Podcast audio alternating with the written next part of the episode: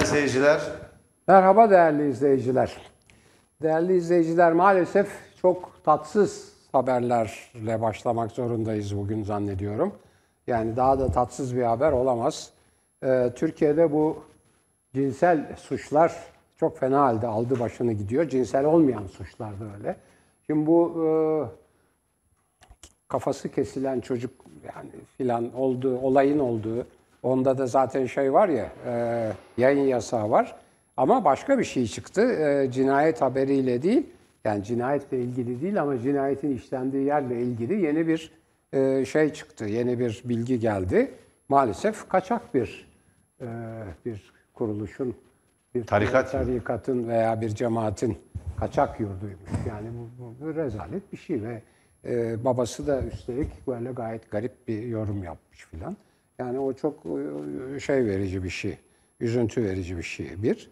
İki, e, aynı e, aynı paralelde diyeceğim. Erzurum'da bir Kur'an kursunda yedi çocuğa bir tasallut olayı var herhalde. Taciz filan deniyor ama işte o pek öne geçiştiriliyor ve bunu bir gazeteci açığa çıkarıyor. Çılgına dönüyor. Hemen e, işte önce müftüyü arıyor. Müftü Ankara'da veya Ankara ile temasta yardımcısına ulaşamıyor. Valiliğe gidiyor. Valilik bunu maalesef e, onaylıyor ve e, yani sorumlu yakalanmış, kaçmış. Orta Anadolu'da bir kentte yakalanmış. Ama güvenlik gerekçesiyle Erzurum'a getirilmiyormuş. Gazeteciye baskı yapmışlar. Şehrimizi adını kirletmeyin diye. Kirlenmez yani. E, Erzurumlular, Dadaşlar benim en sevdiğim işte oralar yüksek yerlerdir, dağlık alanda, mert insanlardır, iyidir. Yani niye kirlensin? Bilakis e, yani mert insanlar kendi içlerinde böyle pislikler olduğu zaman onu örtbas etmez, onun hesabını sorarlar. O bakımdan hiç kaygılanmasınlar. Yani bundan Erzurum'a herhangi bir e, şaibe, herhangi bir gölge, herhangi bir eleştiri gelmez. Bu İstanbul'da kim bilir nerelerde neler oluyor yani. Başka kentlerde de öyle. Erzurum'un Kars'ta, Erzincan'da, etrafında yani e, bir sürü böyle e, maalesef çok çirkin olaylar oluyor. Bu, bu bir e, böyle zincirleme olarak gidiyor. Tabii ben hep bu olayların ilk açığa çıktığı bir gene bir vakıfta, bir bunların ahbabı, iktidarın arkadaşı olan bir ahbap vakfında 40 kadar öğrenciye yapılan bir şeyde e, o dönemin hem de Aile Bakanı, Kadın Aile filan o bakanlığın adı habire değişti. Oradaki bakanın hem de bir kadın bakanın bir defadan bir şey olmaz dediğini hatırlıyorum. Şimdi böyle böyle gidiyor bunlar. Böyle şeyler olmaz. Gene yanlış hatırlamıyorsam İstanbul Küçükçekmece'de işte her yerde oluyor diyorum. İstanbul Küçükçekmece'de bir e, sosyal hizmet uzmanı bir kızcağız bunları açığa çıkarmıştı. Onu sonra ne yaptılar? Görevden aldılar, kız direndi filan. Yani bir de bunu örtbas etme olayı var. Tabii o ensest olaylarına hiç girmiyorum. Onlar fevkalade mide bulandırıcı.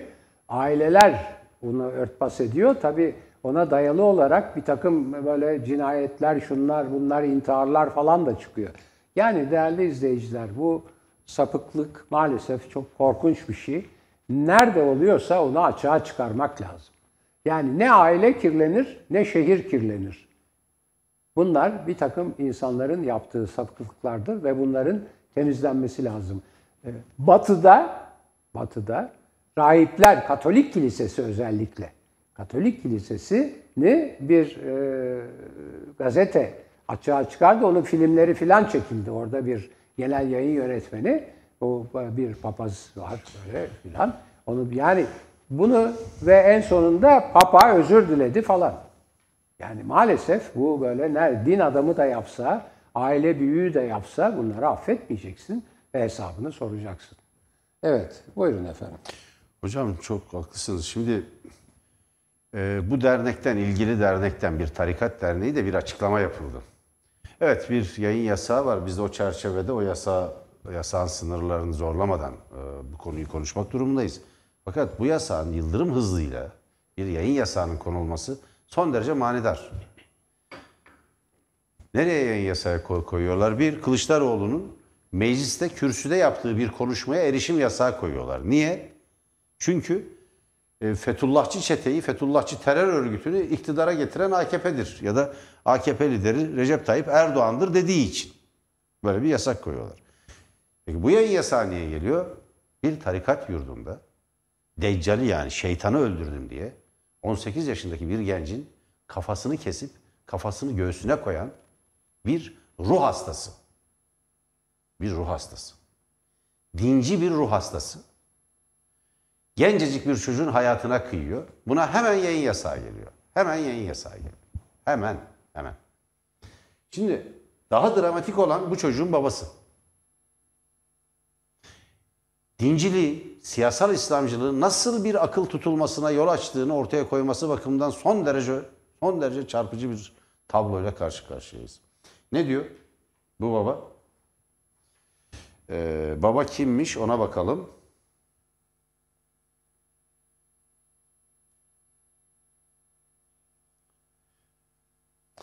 Evet, e, baba baba Halil Tuğrul e, bir e, din dersi öğretmeni. Yani şimdi e, üzülerek, çok üzülerek okuyorum. Kendisinin kaldığı, konakladığı eller emin ellerdi diyor. Ya oğlunun başını kesmişler. Biz bundan eminiz. Daha önce defaatle kardeşlerimizden, değişik kişilerden bu emanet yuvasına koyduklarımızdan hep randıman aldık. Biz o konuda asla yanlış bir fikre, asla yanlış fikre katılmıyoruz. Sadece bizim buradan çıkaracağımız bir ders var. Bu hastalıklı şahıs maalesef son zamanlarda kontrol dışına çıkmış. Adam Deccal'i öldürdüm diyor. Şimdi bu babanın çocuğun yani e, öldürülen çocuğun bir tarikat yurdunda başı kesilerek şeytan diye başı kesilerek bir ruh hastası tarafından bir ruh hastası dinci tarafından çocuğun e, mezun olduğu ki bir e, meslek lisesinden mezun olmuş hocam. Anadolu Meslek Lisesi'nden. Okulun müdürü diyor ki öğrencimiz geçen yıl mezun olmuştu. Derslerine devam eden çalışkan, inançlı bir gençti. Çok efendi, sakin, sessiz bir yapıya sahipti. Biz kendisine çok üzüldük. Allah rahmet eylesin. Evet Allah rahmet eylesin. Hepimiz çok üzüldük. Böyle bir insanın. Babama şöyle diyor. Biz evladımız orada herhangi bir kavga, herhangi bir karışıklık ve tartışma değil. Tamamen denk geldiği için o şahısın kriz anına bunun neticesinde yaşanmış. Biz kendisinden razı olduk. Defaatle bizi gururlandırdı, sevindirdi. Rabbim daha çok seviyormuş ki bizden daha kısa sürede onu yanına aldı diyor. Dincilik böyle bir şey işte. Akıl tutulması, bilinç tutulması böyle bir şey. Türkiye böyle insanların, böyle insanların egemenliğindeki bir orta çağ ülkesi olamaz. Bu bir orta çağ bir orta çağ anlayışı, bir orta çağ inancı. Yani baba da siyasal İslamcı ve e, ya da İslamcı, e, İslamcı. Bakın İslam de değil, İslamcı, Müslüman değil, dinci. Bunların arasında fark var. Dindar değil, dinci. Birisi dini yani İslam'ı kendi siyasal amaçları, kendi ekonomik ve siyasal amaçlar için istismar eden, onun ticaretini yapan, onu siyasal amaçlar için kullanan kişi demek. Onu ayırmayalım. Bu tarikattan razıymış. Çok randıman almış. Başka öğrenciler de göndermiş daha önce. Ona denk geldi diyor. Yapacak bir şey yok. Şimdi bu dernekten bir açıklama yapılıyor. Şimdi o randıman aldıkları dernek. Bugün biraz önce yapılan bir açıklama değerli seyirciler. Biraz önce yapılan bir açıklama. Hemen veriyoruz. Biz yurt değiliz demişler. Yalan söylüyorlar yurt. Öğrenciler daireleri kendileri kiraladı. Yani apart olduğunu iddia ediyorlar. Ee, burada adını vermişler. Şimdi yayın yasağına girer mi girmez mi bilmiyoruz ama işte Antalya'da diyor. Hadi adını vermeyelim. Ee, öğrencimizin katledildiği e, nokta nokta derneği, e, tarikat bir dernek olarak örgütlenmiş. E, dernek ya da vakıf olarak örgütleniyorlar zaten. Binanın yurt olarak kullanılmadığı Ve e, daireler öğrenciler tarafından kiralandığı bilinir demiş. Dernek merkezimizin de bulunduğu bina herhangi bir yurt değildir. Dernek merkezimiz, merkezimizin olduğu binada mevcut durumda derneğimiz dışında bir adet iş yeri ve üniversite öğrencileri tarafından kiralanan daireler bulunmaktadır. Derneğimizin kurulduğu günden bugüne kadar binadaki iş yeri ve kiralık daire sayıları değişmiş, sayıları değişmiş ve derneğimizin bu hususta bir dahli olmamıştır. Derneğimiz ve faaliyetlerimiz hakkında sosyal medyada ve çeşitli platformlarda ortaya atılan iddiaların tamamı asılsızdır demiş. Ortada bir cinayet var. 18 yaşındaki bir gencin boğazı kesilmiş. Deccal diye boynu kesilmiş ve öldürüldüğü cesedinin göğsüne bırakılmış. Dehşet verici bir cinayet var ortada. Yıldırım hızıyla bir e, yala, şey geliyor. E, yayın yasağı geliyor. Ve hocamın işaret ettiği Erzurum'da yine bir Kur'an kursunda bir tarikat, bir cemaat tarafından işletilen 7 çocuğa cinsel istismar, cinsel tacizde bulunuyor. bulunuyor. Böyle bir durum var. Şimdi bu şu demek değildir. Bütün yurtlarda bunlar oluyor. Bütün Kur'an kurslarında bunlar yaşanıyor demek değildir. Ve fakat bu kapalı, insanların karşı cinse yabancılaştığı ve hurafelerle, hurafelerle, din yerine hurafelerle beyinlerin, kafaların teslim alınmaya çalışıldığı böyle bir dünyada, böyle bir atmosferde nedense bunlar çok sık yaşanıyor. Fakat AKP iktidarının bir taktiği var hocam, siyaset yapma taktiği. İktidar mensuplarının.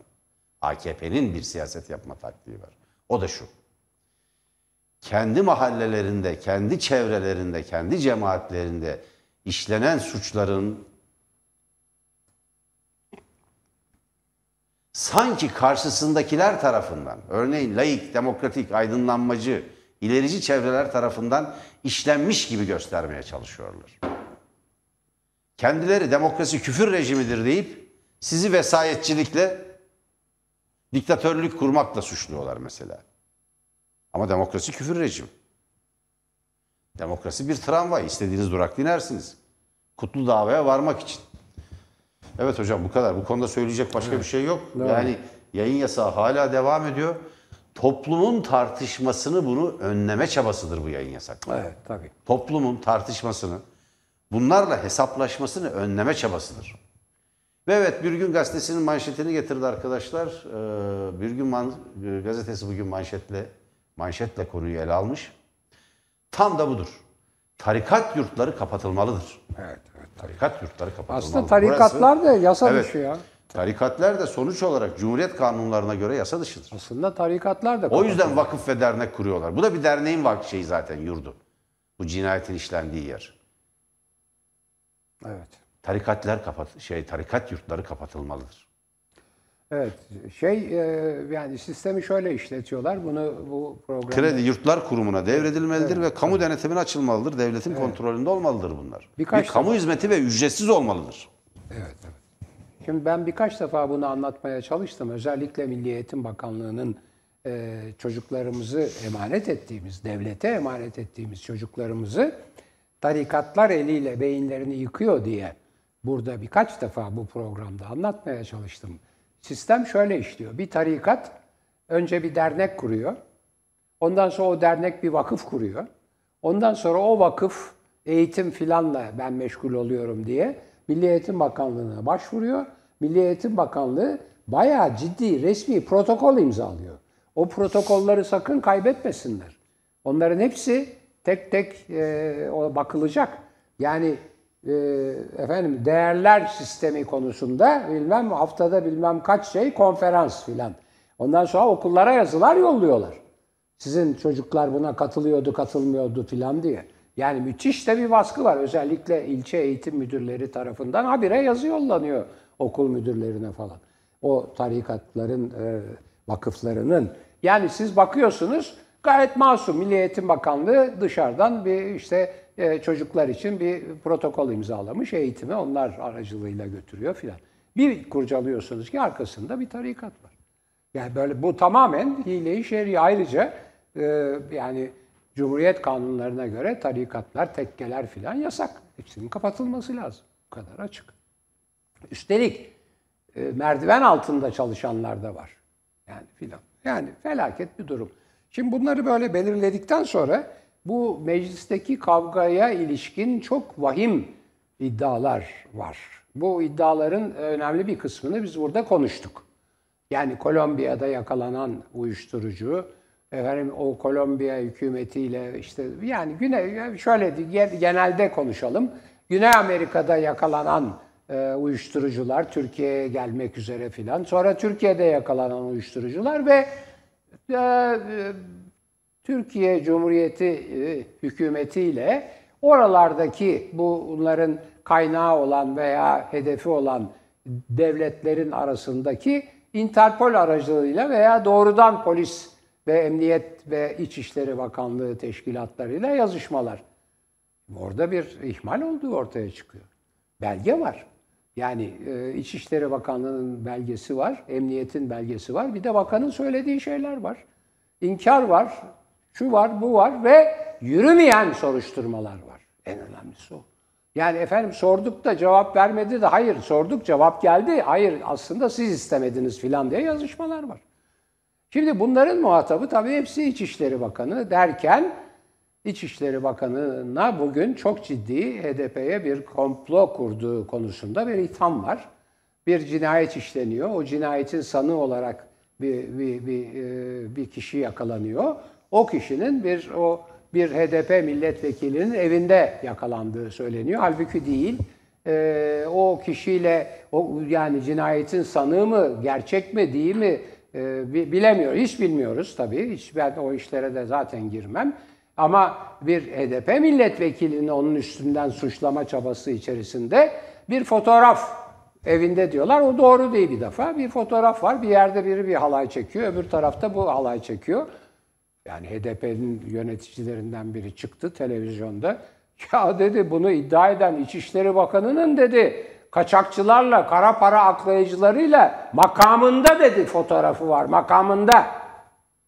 Yani bu ne biçim bir devlet olduk, ne biçim bir hayır yani ve bu bu bu bu arkadaş, bu milletvekili dahi olmayan, dışarıdan atanmış olan bu bakan arkadaş benim arkadaşım değil de yani terbiyeli olayım diye kişi diyeyim bu zat bu bu zat kendisine yönelik soruların hiçbirini cevaplamadığı gibi bu soruların cevaplarının verildiği takdirde bu soruların cevapları verildiği takdirde ortaya çıkacak olan bir takım tartışmalı konulardan dolayı onların üstünü örtbas etmek için kavga çıkarıyor.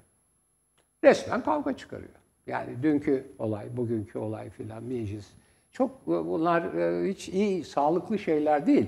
Ayrıca e, yine e, yani bu zatın eylemlerinden ben bütün bir partinin bütün sorumlularını ve üyelerini doğrusu ve yanbaşlarını da sorumlu tutamıyorum. Yani her her örgütte, her partide, her e, dernekte böyle e, biraz yanlış işler yapan kişiler olabilir e, ve onlar o kişiler bunları yapıyor diye bütün bir örgütü belki bütün bir partiyi filan itham edemezsiniz, suçlayamazsınız ama bu çok uzadı ve üstelik e, Sayın Cumhurbaşkanı da bir vesileyle çıktı. Ben arkasındayım dedi bu zatın. Tabii onun üstünden gene çok zaman geçti. Köprülerin altından çok sular geçti, aktı filan. Ne şimdi ne düşünüyor, ne oluyor bilmiyorum ama pek e, şey bir gidiş değil. Pek e, siyaset için umut verici bir gidiş değil. Dikkat edin, siyaset için umut verici bir gidiş değil. Zaten parlamenter sistem gitti, şahsım devleti geldi. Şimdi bir de bunlar o şahsım devletini gölgeliyor. Açıkça söylüyorum. Bu olaylar şahsım devletini gölgeliyor. Evet efendim. E, haklısınız hocam oraya geleceğim. Bir şey daha belirtelim. E, siz e, e, ifade ettiniz. Bu yurt hem kaçak hem de katil sabıkalı değil mi?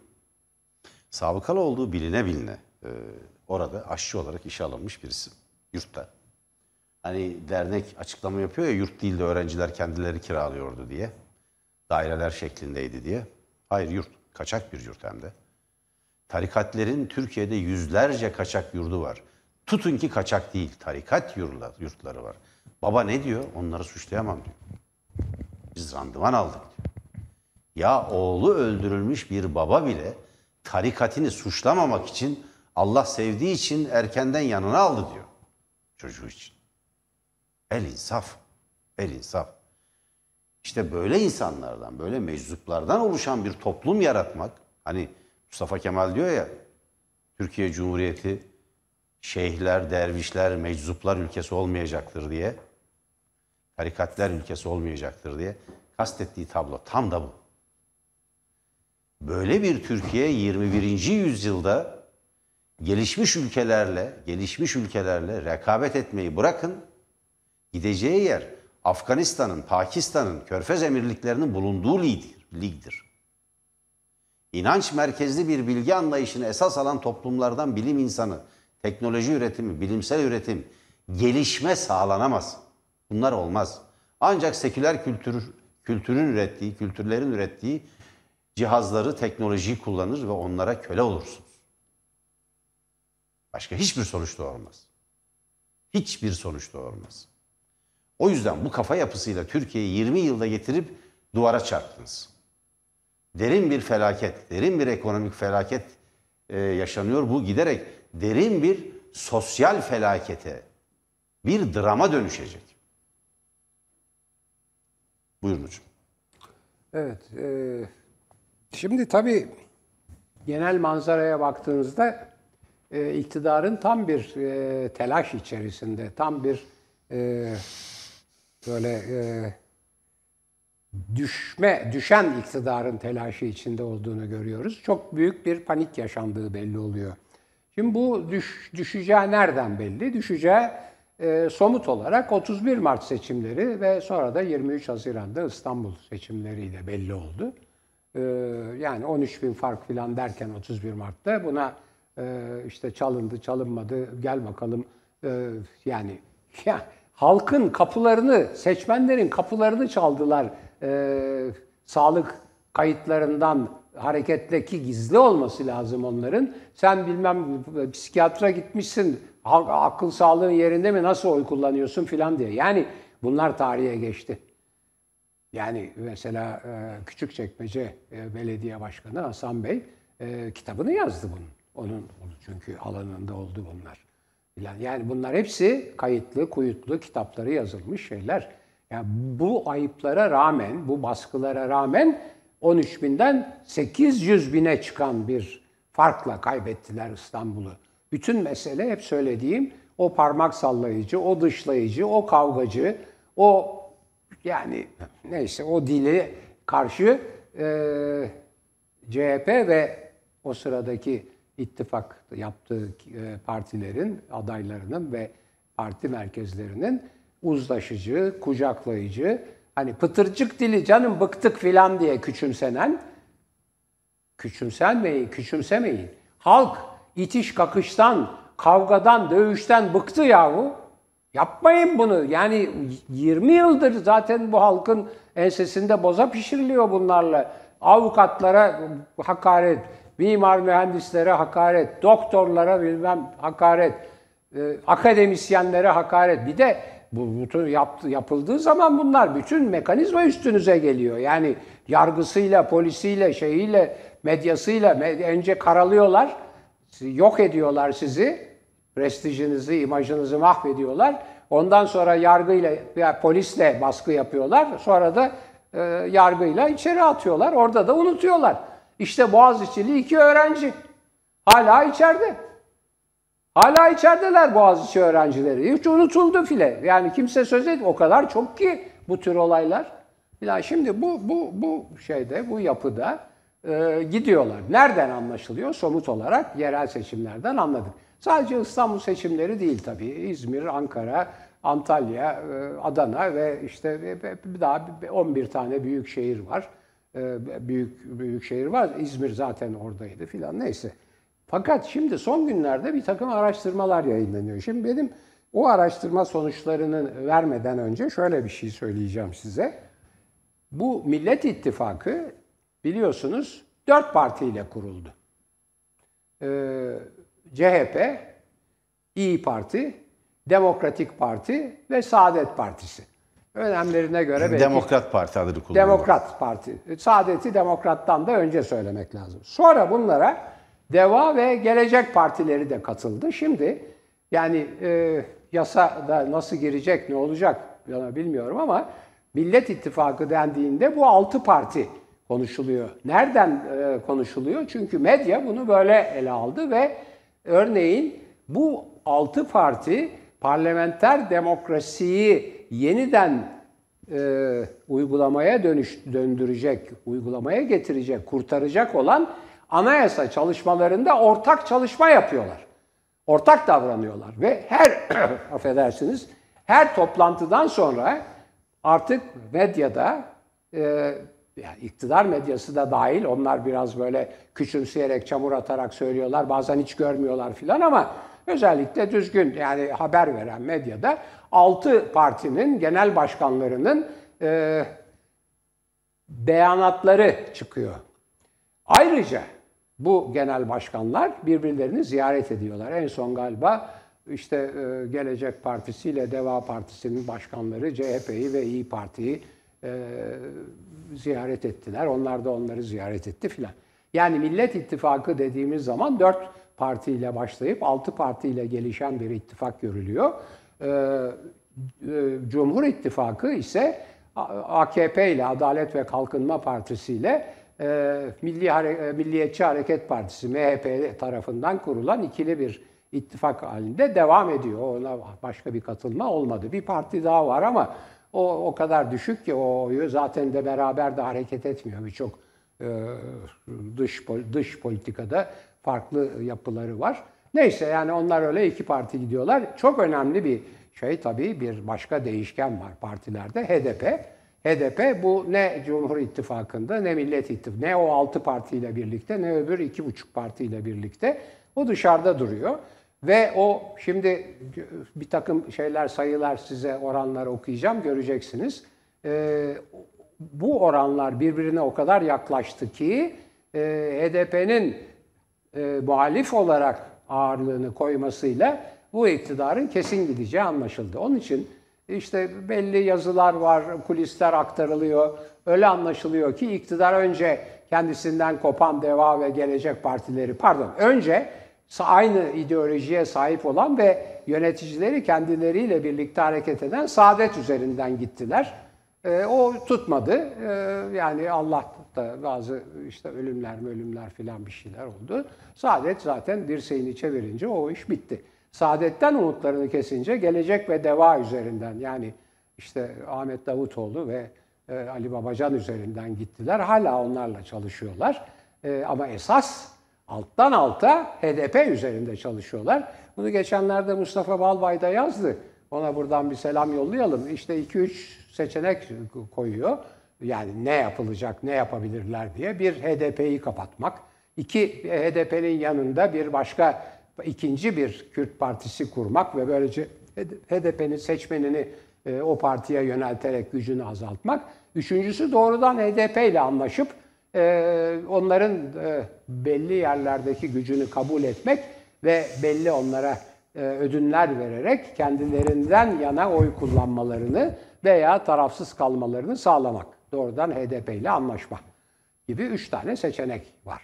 Şimdi bütün bunları akılda tutarak Son günlerde birazdan eleştireceğim de o, o başlığı. E, medyada, medyaya yansıyan kamuoyu araştırmalarında CHP'nin AKP'yi geçtiği, Millet İttifakı'nın Cumhur İttifakı'nın önüne geçtiği, CHP'nin birinci parti olduğu, AKP'nin ikinci parti olarak kaldığına ilişkin sonuçlar var. Şimdi bunları okumadan önce şunu söyleyeyim e, bilimsel olarak bu araştırmalar eğilimleri gösterir. Hiç kuşku yok. Çünkü zaten bir bölümü bir zincir araştırmadır değerli izleyiciler. Yani bazı şirketler e, bu dünyada da böyle yapılıyor. Her ay bir eğilimi ölçer. Bunlara işte otobüs araştırmaları denir, başka şeyler denir filan. Ama aynı sorular sorulur. Bunlar iki, iki, iki ayrı grup üzerinde yapılır. Birinci grup siyasal Seçmen siyasal araştırmalardır, seçmen grubudur. Bir de tüketici grubu üstünde yapılır. Belli markaların bilirlikleri, tan tanınırlıkları, beğenilirlikleri filan. Siyasal araştırmalar da genellikle iktidardaki lider, muhalefetteki lider, onun onay oranları falan filan yapılır. Şimdi bu söyleyeceğim şey e, evrensel. Yani şimdi size iki sayı söyleyeceğim. İki sayı, bir, iki, bir, bir de oran söyleyeceğim. İkisi de evrensel. Yani Türkiye'de de bu böyledir, Amerika'da da bu böyledir. Şimdi ne kadar büyük bir ülke nüfusu araştırıyor olursanız olun. Seçtiğiniz örneklem 1200 civarında olduğu zaman ki genellikle böyledir. Yani 2000 3000 ile filan da yapanlar var ama hiç gereği yok. 1200 ile yap. Çünkü şimdi başınızı ağrıtmayayım. Orada çünkü sapmalar yani yüzde güvenilirlikleri seçtiğiniz sayıyla ilgilidir. Onun ana nüfusa oranıyla ilgili değildir. 1200 sayısı, 1200 kişi ama bunu namuslu ve doğru seçeceksiniz. Yani çünkü herkesin elinde her bilgi var. Siz AKP seçmeninden seçerseniz 1200 kişiye yani AKP'lilerin şeyini seçmiş olursunuz filan. Neyse. Onlar he, bütün bilgiler var. Kadın, erkek, yaş, nüfus, kadın ve cinsiyet efendim bir önceki partiye göre dağılım yani sandıklara göre filan mahalleler seçilir. Düzgün seçilmiş 1200 kişiyle 83 milyonu da 300 milyonu da ölçersiniz bir defa. Bu bir, birinci gerçek. 1200 kişi bunu unutmayın. Bunun altı olmaz. Çok zor olur. İki, bu gene bilimsel. Amerika'da da Türkiye'de de bu böyledir. Bu 1200 kişiyle yaptığınız araştırmanın yanılma payı artı eksi yüzde ikidir. Yani yüzde dört gibi bir marj vardır. Yani yüzde dördün altında bir yüzde bulduğunuz zaman mesela X partisi yüzde iki buçuk çıkıyor değil mi? Ya o çok zor bir şey. Yani o iki buçuk mudur? O parti var mıdır? Yok mudur? Bilinmez. Veya iki parti arasındaki fark 4 puandan az ise acaba hakikaten onlar hangisi öndedir, hangisi arkadadır, eşit midir filan onları tam bilemezsiniz. Bunları aklında tutarak.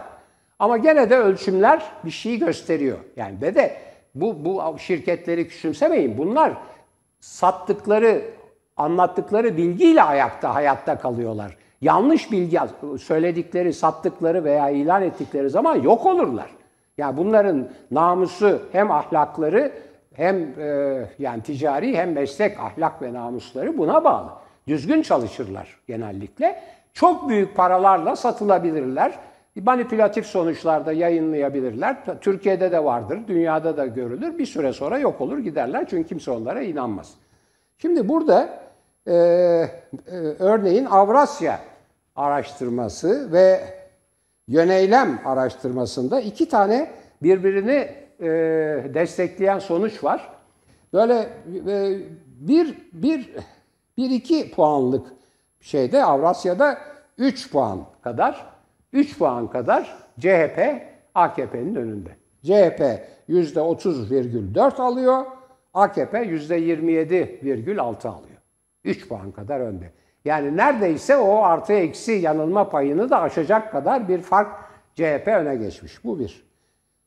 Öbür partilere girmeyeceğim şimdilik uzatmayayım diye fazla. Ee, yöneylem araştırmasında CHP %25,6, AKP %24,3. Yani 1,3 puan fark var arada. Çok ince bir fark. Ama gene CHP önde. Gene CHP önde. Ee, bir başka son bir araştırma daha yayınlandı. Onlar biraz böyle çok e, AKP e, yanlığı olmakla bilinen bir şirkettir. Orada o 12 puan AKP önde. Yani öyle bir şirket böyle çıkıyor, bir araştırma yayınlıyor ki o AKP %34,3, CHP %22,6 filan. Fakat hepsi, bakın tekrar ediyorum, yüzdelerle çok şey yapmayın, aklınızı yüzdelere takmayın. Hepsi bir eğilimi belirtiyor. Bu son dahil. Hepsi bir eğilim belirtiyor. Millet İttifakı o altı partinin toplamı Cumhur İttifakı'nı geçiyor. Bu son araştırma dahil. Son araştırmada Millet İttifakı 41.9, Cumhur İttifakı 40.9. Altı partinin toplamı 41.9, Millet Cumhur İttifakı 40.9. Ama o yüzde birlik fark ne kadar ölçülebilir bir fark ondan çok emin değilim ama Yani başta e, AKP'yi CHP'nin 12 puan önünde gösteren bir araştırmada bile bu çıkıyorsa bir, iki, tekrar ediyorum, yüzdelerle takılmayın, eğilimleri bunlar gösterir. Eğilim CHP veya Millet İttifakı ya, parlamenter rejim savunucuları, demokrasi savunucuları yükseliyor. İktidar yani AKP ve MHP o da dahil düşüyor. Şimdi e, ikti- it- ya iktidarla muhalefet böyle başladı. İktidar bu yukarıdaki elim gibi. Yavaş yavaş yavaş o indi bu çıktı, o indi bu çıktı, o indi bu çıktı. Şimdi şöyle diyorlar. Muhalefet iktidarı mek parmak geçti. Şimdi bilmiyoruz geçti mi geçmedi mi yahut eşit mi? Veya çok mu yaklaştı onu da bilmiyoruz. Yalnız bir şey daha biliyoruz. Bu tür siyasal araştırmalarda hele baskı rejimlerinde seçmen asla gerçek niyetini iktidara karşı belirtmez. Yani o kararsız vesaire olanlar genellikle iktidara oy vermeyecek olup da onu saklayanlardır dedikten sonra biraz uzunca oldu ama kusura bakmayın sevgili Yanardağ. Rica Yani bu hocam. şeyleri bir e, değerli izleyicilerimize bir de e, onlara bir farklı izlenim vermeyeyim istedim. Yani öyle e, işte CHP birinci parti, AKP ikinci parti filan çok zor bunlar, çok zor. Yani o artı eksinin içinde. Siz de öyle diyordunuz zaten programdan önce bir baktığımızda. Evet. Evet, e, yok hocam ben biraz farklı düşünüyorum. Şöyle düşünüyorum, e, bir, bir iki düzeltme yapmak lazım. Yani e, siz öyle değerlendiriyorsunuz hani birlikte çalışıyorlar diye. Çok itiraz etmem ama Millet İttifakı resmen dört parti, dört partiden oluşuyor. Yani DEVA ve e, Gelecek Partisi Millet İttifakı'na dahil değil. Her iki genel başkanı da biz Tele1'de ağırladık. Yani söylediler de zaten. Ama parlamenter rejime dönüş konusunda ve ekonomik konularda bir ortak masa çalışması yapıyorlar. Şeyde e, Cumhur İttifakı da Büyük Birlik Partisi ile birlikte 3 parti. Millet İttifakı 4 parti resmen. Büyük Birlik Partisi Cumhur İttifakı'nı desteklediği için bölündü değerli seyirciler. Evet, hiç gözükmüyor. Yarın yarın e, yeni bir parti kuruluyor. Milli Yol Partisi. Remzi Çayır Büyük Birlik Partisi'nin eski genel başkan yardımcısı e, öncülüğünde Milli Yol Partisi kuruluyor yarın saat 14'te. İçişleri Bakanlığı'na dilekçelerini verecekler ve yeni bir parti kurulacak. Yani sağda yeni bir parti kurulacak. Ve bu partinin ortaya çıkış gerekçesi tamamen Cumhur İttifakı'nın izlediği politikalara Büyük Birlik Partisi'nin kayıtsız şartsız destek vermesinden kaynaklanıyor. Büyük Birlik Partisi hafife alınacak bir parti değil. Yani en kötü zamanda Türkiye'de yüzde bir, bir buçuk civarında oy almış, kemik oyu olan bir parti. Ee, Sivas gibi bir e, büyük şehirde de bir dönem e, belediye başkanlığını, Büyükşehir Belediye Başkanlığını kazanmış bir partiden söz ediyoruz. Muhsin Yazıcıoğlu, ülkücü, e, İslamcı yani Türk İslam sentezi diyebileceğimiz havzada e, önde gelen isimlerden, liderlerden biriydi. Remzi Çayır da onun en yakın yardımcılarından biriydi. Remzi Çayır ve arkadaşları ayrılıyor yarın. Milli Yol Partisi'ni kuruyorlar. Sebebi de AKP iktidarına, AKP'nin izlediği politikalara kayıtsız şartsız e, ülkücü kökenli ama Türk İslamcı bir e, partinin e, kayıtsız şartsız destek vermesine yönelttikleri itiraz. Yani Mustafa Destici'nin, şu anda Büyük Birlik Partisi'nin genel başkanının izlediği siyasete tepki gösteriyorlar. O yüzden ayrıldılar. Yani ben e, şöyle değerlendiriyorum. Ben AKP'nin e, ilk kez ikinci parti olmasını önemli olduğunu tam sizin söylediğiniz gibi bir eğilimi yansıttığını düşünüyorum. Dün biz burada Avrasya e, Araştırma Kurumu'nun şirketinin başkanı bizim konuğumuzdu Kemal Özkiraz ve Yöneylem de yani her iki araştırma da bunu gösteriyor. Yöneylem de yeni ve yükselen bir prestijli bir kamuoyu araştırma şirketi. Her ikisinin kamuoyu araştırmalarında da arkadaşlar grafikler varsa onu dünden hazırdı zaten grafiklerimiz. Bugün de vereceğiz. 5. boyut programı var bundan sonra. 5. boyut programında bu istatistikleri ayrıntılı bir şekilde vereceğiz. Ee, buralarda e, artık AKP ikinci parti ve dediğiniz gibi e, artı Bilmiyorum. eksi yanılma payının da üzerine çıkmış Ve- ve vaziyette. düşüyor. Tabii. Yani bu- AKP düşüyor, Evet, CHP böyle yükseliyor. o eğilim Tabii. devam ediyor. Evet. E, Cumhur İttifakı ise Cumhur İttifakı ise şey e, 10 puana yakın bir e, fark var o aralarında. Ancak bu son sözünü ettiğiniz metropol araştırma tam tersini yayınlamaya Yok, çalışıyor. yani ne kadar- Objektif gibi durmaya Yok, çalışıyor. yok, o çok- AKP yanlısı birisi. E, Özer Sancar'ın şirketi ama Millet İttifakı'nı AKP e, ve MHP e, karşısında yani Cumhur İttifakı karşısında geride ve e, HDP oylarına mahkum bir parti gibi gösterme çabasında özellikle. O yüzden e, ben metropolün araştırmalarına çok dikkatli bakılması gerektiğini ama dediğiniz gibi o araştırmada bile AKP'nin gerilediği, e, CHP'nin yükseldiğini gösterdiğini Bir, bir yüzde daha söyleyeyim. Onu söylememiştim. Kendi şeyleri bu yayınlanan. Recep Tayyip Erdoğan'ın görevini onaylayanlar, başarılı diyenler yüzde 39.3. Görevi onaylayamayan, onaylamayanlar yüzde 54.5. Elbette. Bu e, yani en Elbette, son elbette. Yani ama mesela o, o metropolün araştırmasında AKP ile CHP arasındaki fark neredeyse yüzde on. Yani Evet, AKP o önde. biraz fazla yani abartılı geldi Bu bana. tamamen bilim dışı, e, bilimsel bir yöntemle değil, ideolojik e, ve siyasal hesaplarla yapılmış bir araştırma olduğunu düşünüyorum. E, Ben bir tekrar bir geriye döneceğim. Önemli bir durum olarak görüyorum. Şimdi Antalya'da başı tarikat yurdunda başı kesilerek öldürülen öğrenci e, Akdeniz Üniversitesi Bilgisayar Mühendisliği birinci sınıf öğrencisi. Meslek lisesinden geliyor. Çok parlak. Ee, baba her ne kadar bir e, din dersi öğretmeni, din kültürü ve ahlak bilgisi öğretmeni olsa da bir lisede sonuçta evladını kaybetmiş. Çok da haksızlık yapmak istemem o bakımdan. Bir şey söylüyor, o takıldı bana. Diyor ki, Evladımız, biz annesi ve babası olarak yaşı, ömrü ve hikayesi bizim için çok kısa oldu. Ama o kısacık zaman diliminde bile her noktada bize gururlar yaşattı diyor. Seviyor çocuğunu. Başka türlü de olmaz. Başka türlü de Allah olmaz. Ama yaşatmasın. o tarikat, o, o, o siyasal İslamcı ideolojik kuşatma o kadar ağır ve insanların aklını o kadar teslim almış ki bu vahşetin yaşandığı bir ruh, bir yurt, bir tarikat yurdunu aklamaya da çalışabiliyor. Ben kendilerine yine de başsağlığı diliyorum. Bu laf çok önemli. Yüreklerinin yandığı belli. Anne baba. Başsağlığı diliyorum.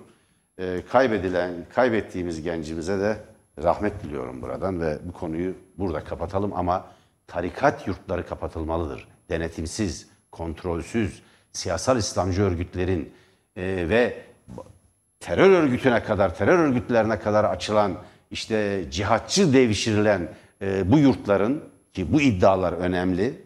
Cihatçıların devşirildiği iddia ediliyor.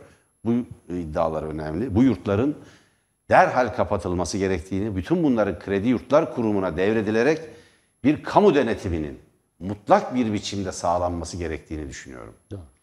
Devlet ya AKP, AKP şimdi Çin modeli falan diyorlar ya. Ne Çin modeli ya? Devlet yok, piyasada yok ki devlet. Çin modeli dediğiniz yerde, bakın dediğiniz yerde ekonominin yüzde sekseni devletin, kamunun e, denetiminde olduğu gibi orada yurtlar, okullar, her şey kamuya ait ve her şey ücretsiz. Her şey ücretsiz. Önce buradan başlayacaksınız. Yeniden bu ülkeyi bir sosyal devlet, yeniden bir hukuk devleti, yeniden bir demokratik e, devlet ve cumhuriyet haline getirmek gerekiyor. Bunun başka bir yolu yok. Asıl işte Türkiye'nin e, içine doğru gittiği yani şey düzlemine girdiği seçim bu anlayışla yapılacak. Çocuklarımız, evlatlarımız tarikat yurtlarına mahkum kalsınlar mı? Orada istismara uğrasınlar mı? Yoksa çağdaş demokratik bir eğitim görecek, yine çağdaş demokratik koşullarda, modern koşullarda yaşayıp öğrenimlerini görebilecekleri, derslerini çalışabilecekleri yurtlara mı sahip olsunlar? İnsanlar bu tercihi yapacaklar. Bunun çok önemli olduğunu düşünüyorum. Ben çok üzücü bir tabloyla karşı karşıya olduğumuz inancındayım. Hemen şunu belirteyim. Bugün iki önemli gelişme var. Ee, Ona hemen kısaca değinmek isterim. Bir tanesi, bir tanesi e, Sayın Kılıçdaroğlu'nun Şen Yaşar ailesini Urfa Suruç'ta ziyaret etmesidir. Bunun çok önemli bir gelişme olduğunu düşünüyorum. Şen Yaşar ailesi, bakın e, bir anne orada, bir kadın orada bir adalet mücadelesi veriyor. Bakın Sayın Kılıçdaroğlu'nun işte yanında oturduğu kadın. AKP milletvekili bir aşiret reisi. Bir dükkanda, ziyaret ettiği bir dükkanda çıkan tartışma üzerine onun yanındakilerin aşiretinin hastaneyi basıp silahla yaralı olduğu halde bir babayı ve iki oğlunu hastanede katlettikleri halde tek tutuklusu yok bu davanın. İşlem yapılmıyor. Bu kadın, bu kadın, bu kadın, bu anne, bu eş adalet arıyor. Yanında da çocuğu var. Şimdi baba Esat Şen Yaşar ve oğulları Celal ve Adil Şen Yaşar. Birisi yoğun bakımda daha doğrusu. Birisi acil serviste, birisi ambulansta öldürülüyor. Kılıçdaroğlu'nun Millet İttifakı'nın lideri, bir ana muhalefet partisinin genel başkanı olarak gitmesi ve biz adaleti sağlayacağız. Adaleti yerine getireceğiz. Hukukun sağı solu ortası yoktur. Hukuk ya vardır ya da yoktur diyor. Hukuk ya vardır ya yoktur. Adalet ya vardır ya yoktur. Orada Şen Yaşar ailesine sahip çıkması önemli. Şimdi bakın Urfa'da biz sorduk. Başka bir hukuk mu geçerli Urfa'da? Edirne'de başka, İzmir'de başka. Örneğin, örneğin Erzurum'da, Yozgat'ta başka. Ama Urfa'da, Mardin'de, Hakkari'de başka hukuk mu var? Orada aşiret lider- liderleri istediği gibi hastane basıp hasımlarını öldürebiliyorlar mı? Öldürünce oranın valisi, kaymakamı, emniyeti hiçbir işlem yapamıyor mu? Bu güçleri, bu kudretleri yok mu? Eğer o kişiler, o aşiret reisleri iktidar partisine mensupsa, AKP milletvekili ise. Şimdi o dükkandaki çatı şeyde tartışmada, kavgada AKP milletvekili İbrahim Halil Yıldız'ın kardeşi de ölüyor. Mehmet Şah Yıldız yaşamını kaybediyor. Onun intikamını almak için hastane basıyorlar tabii, ve tabii. e, bir kişi de yaralı kurtuluyor. İşte annesinin yanındaki genç. Oğullarından birisi de yaralı kurtuluyor. Sayın e, Kılıçdaroğlu'nun bu ziyareti, ekrana getirdiğimiz bu ziyaret önemli bir dönüm noktasıdır. Kadın tek kelime Türkçe bilmiyor. Sarılıyor zaten şeye, e, Kılıçdaroğlu'na ve Sezgin Tanrıkulu tercüme ediyor konuşmasını. Sezgin Tanrıkulu hemen yanında. Sezgin Tanrıkulu da tercüme ediyor. Bu annenin adalet arayışını. Bunun çok önemli olduğunu düşünüyorum hocam. Bu Çok haklısınız. Bu Türkiye'de eğer hukuk birliği yoksa, iktisadi pazar birliği yoksa, kültürel birlik yoksa, duygu birliği yoksa, ortak bir adalet duygusu yoksa, ortak bir vatan da yok demektir. AKP bu bakımdan bu ülkeyi parçalıyor. Bu bakımdan bu ülkeyi bölen bir partidir. Etnik bakımdan, dinsel bakımdan, kültürel bakımdan, siyasal bakımdan. O yüzden bizi birleştiren kurumlar yok. Adliyeden içeri girdiğimiz zaman adaleti bulup bulmayacağımız konusunda derin şüphelerimiz var. Adaleti siyasallaştıran bir parti var iktidarda. Öyle olsa, öyle olsa bu Yıldız aşireti, bu Yıldız aşiret hakkında bir işlem yapılabilirdi. Vali aileyi arayıp kusura bakmayın birini kurtarabildim diyorsa eğer böyle bir iddia var ailenin bir iddiası ortada çok büyük bir sorun var demektir. Ben günün en önemli gelişmelerinden birinin de bu olduğunu düşünüyorum. Tabii meclisteki kavgalara siz değindiniz yeterince hocam. O kavgada, o kavgadaki en önemli yan şudur. Mecliste kavga yok. Süleyman Soylu gelip kavga çıkartıyor hocam. Evet, maalesef. Çünkü meclis üyesi değil o değil mi? Onu meclis diyorsunuz. üyesi değil, milletvekili de değil. Ama orada milletvekillerini azarlıyor. Parmak saldırıyor, sallıyor, hakaret ediyor ve kışkırtıyor kavgaya. Ve kışkırtıyor. Ya bu Cumhuriyet'in meclisi. Cumhuriyet'in meclisi bir kavga, bir kahve kavgası. Bir mahalle kavgasının yaşandığı, küfürlerin havada uçuştuğu bir yer haline getirilebilir mi? Getirilemez. Kemal Kılıçdaroğlu gayri ihtiyari bir el hareketi yaptı diye neredeyse şey yapacaklardı. Linç ediyorlar. Yani ahlak şeyi, e, tanrıçası kesileceklerdi neredeyse. Olmadı. Yani görüntüler çok yönlü, çok değişik açılardan ortaya çıkınca niyetin ve kastın çok başka olduğu anlaşıldı. O, el, o, o el hareketi Tabii. değil. İddia ettikleri değil, el değil. hareketi Ama değil. bu kavgada edilen küfürler insanın yüzünü kızartır. Dehşet verici bir şey. Tümü sinkaflı ve anne, baba, bacı, kardeşe yönelik aşağılık küfürler ediliyor. Ya Cumhuriyet'in meclisine bu yakışır mı? Cumhuriyet'in 2021 dünyasında böyle mi bir meclis olmalıydı? Böyle mi bir meclis olmalı? Böyle mi bir meclis olmalı? Bakın bir bana ulaşan bir bilgiyle bunu bitiriyorum. Çünkü 5. boyut programda başlayacak. Siz kalkmadan bu gidişle devam Bana eee, gelen bir bilgi bu kavgaların talimatla çıkartıldığı iddia ediliyor. Evet. Talimatla çıkartıldığı.